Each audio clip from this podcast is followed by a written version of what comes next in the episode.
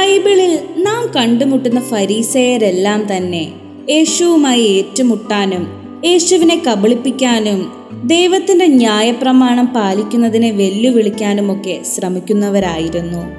അതേപോലെ ഈശോയ്ക്ക് കൂടുതൽ ജനപ്രീതി കിട്ടുന്നത് തടയുവാനും അവർ ശ്രമിച്ചു. എന്നാൽ ഇതിൽ നിന്നെല്ലാം വ്യത്യസ്തനായി ഒന്ന് രണ്ടിടങ്ങളിൽ നിക്കോദേമൂസിനെ നമുക്ക് കാണുവാൻ സാധിക്കും.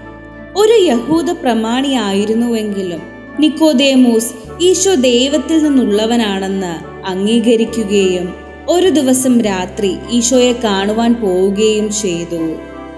അദ്ദേഹം ഈശോയോട് ഇങ്ങനെ പറഞ്ഞു റബ്ബി അങ്ങ് ദൈവത്തിൽ നിന്ന് വന്ന ഗുരുവാണെന്ന് ഞങ്ങൾ അറിയുന്നു.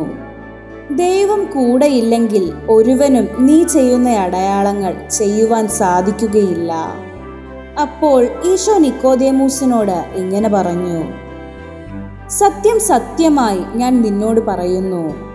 വീണ്ടും ജനിക്കുന്നില്ലെങ്കിൽ ഒരുവനും ദൈവരാജ്യം കാണുവാൻ സാധിക്കുകയില്ല. അപ്പോൾ നിക്കോദേമൂസ് ഈശോയോട് വീണ്ടും ജനിക്കുവാനായി വീണ്ടും അമ്മയുടെ ഉദരത്തിൽ പ്രവേശിക്കേണ്ടി വരുമോ എന്ന് ചോദിക്കുന്നുണ്ട്. അപ്പോൾ ഈശോ നിക്കോദേമൂസിനോട് ഇങ്ങനെ പറയുന്നുണ്ട് ജലത്തിനാലും ആത്മാവാലും ജനിക്കുന്നില്ലെങ്കിൽ ഒരുവനും ദൈവരാജ്യത്തിൽ പ്രവേശിക്കുവാൻ സാധ്യമാവില്ല എന്ന്. ഇത് കഴിഞ്ഞ് നിക്കോദേമൂസിനെ നമുക്ക് കാണുവാൻ സാധിക്കുന്നത് ഈശോയുടെ കുരിശുമരണം കഴിഞ്ഞ് ഈശോയുടെ ശവക്കല്ലറയുടെ അരികിൽ സുഗന്ധദ്രവ്യങ്ങളുമായി നിൽക്കുന്നതാണ്.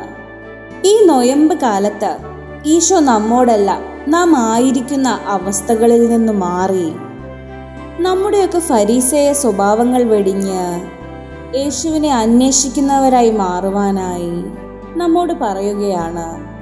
നിക്കോദേമൂസിനെ പോലെ സർവവും അവിടുത്തെ പാദങ്ങളിൽ സമർപ്പിച്ച് നമ്മുടെ ജീവിതം മുൻപോട്ട് കൊണ്ടുപോകുവാൻ ഈശോ നമ്മളെ സഹായിക്കട്ടെ.